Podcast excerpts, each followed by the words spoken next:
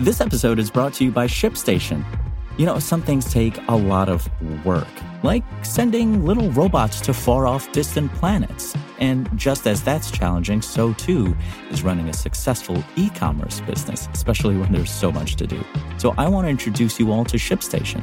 Now, I love using ShipStation because of its easy to use dashboard, which makes managing orders and printing labels a breeze and super smooth. Oh, and the customer service is just out of this world. It's exactly what you need to help grow your business. Sign up for your free 60-day trial at shipstation.com slash technews. That's shipstation.com slash technews. This is Engadget. Here's what's happening in the world of technology.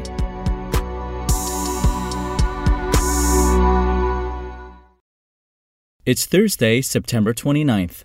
You won't have to wait long to earn bonuses for playing and buying PlayStation games. Sony now says its PlayStation Stars loyalty program debuts in the Americas on October 5th, while Australians and Europeans will have access October 13th. Stars is already active in Asia, including Japan. The program is free, although you will receive some benefits if you're a PlayStation Plus member. You currently have to access Stars through the PlayStation app on mobile devices if you want the full experience. You can sign up up on the web, however, and Sony expects to reach PlayStation consoles in the future. As previously explained, you earn rewards in PlayStation Stars by completing activities and campaigns ranging from the very basic, playing any game once a month, to the challenging, being one of the first to score a game's platinum trophy in your region. You'll earn loyalty points you can put toward your PlayStation Network wallet, digital collectibles, no, not NFTs, and certain products. You can also receive collectibles directly. You can improve the number of rewards you get by advancing through trophy and purchase based status levels. However, you'll have to top that up 13 months after the end of the calendar year when you reach them.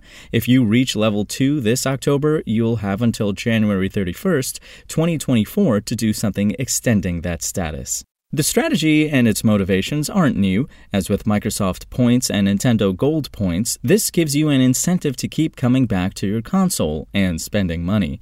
Given that it's free, though, it might be worth a try, even if you only occasionally fire up your PS5. And Twitter is still having trouble curbing the spread of CSAM, child sexual abuse material. Insider has learned that Twitter inadvertently ran ads on profiles either selling or soliciting CSAM. In an email to marketers, the social network said it had suspended all ads on profiles, updated its detection systems, banned accounts that broke its rules, and launched an investigation. Reuters notes Coca Cola, Disney, and NBC Universal were some of the brands whose ads appeared next to the offending content. Existing technology had already blocked over 91% of accounts like these, Twitter said. In its most recent transparency report, the company said it took action against 31% more CSAM related accounts in the second half of 2021. A Twitter spokesperson confirmed the incident and investigation in a statement. On top of existing work to catch CSAM, the company said it was ensuring it had the right models, processes, and products to protect both advertisers and users The news is ill timed for Twitter. It comes just weeks after The Verge reported that Twitter ditched efforts to build an OnlyFans clone over concerns it couldn't effectively catch CSAM and other forms of sexual abuse. It's also emerging as the social media continues to fight with Elon Musk over the fate of his potentially canceled $44 billion acquisition.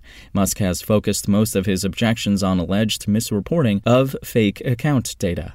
There's been an immediate financial impact as well. Reuters added that big names like Dyson and Mazda had either frozen their marketing campaigns or pulled ads from some areas on Twitter. More might be coming. Coca Cola and Disney both said they considered the activity unacceptable, while NBC Universal told Twitter to remove ads that ran against CSAM.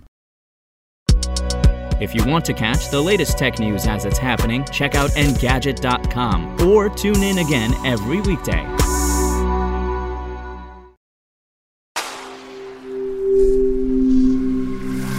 SpokenLayer.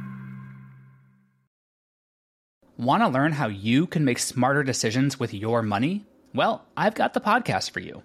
I'm Sean Pyles, and I host NerdWallet's Smart Money Podcast. Our show features our team of nerds, personal finance experts in credit cards, banking, investing, and more. And they'll help you make the most of your money while cutting through the clutter and misinformation in today's world of personal finance. You'll get clarity on strategies to help you build your wealth, invest wisely, shop for financial products, and plan for major life events. Listen to NerdWallet's Smart Money Podcast wherever you get your podcasts.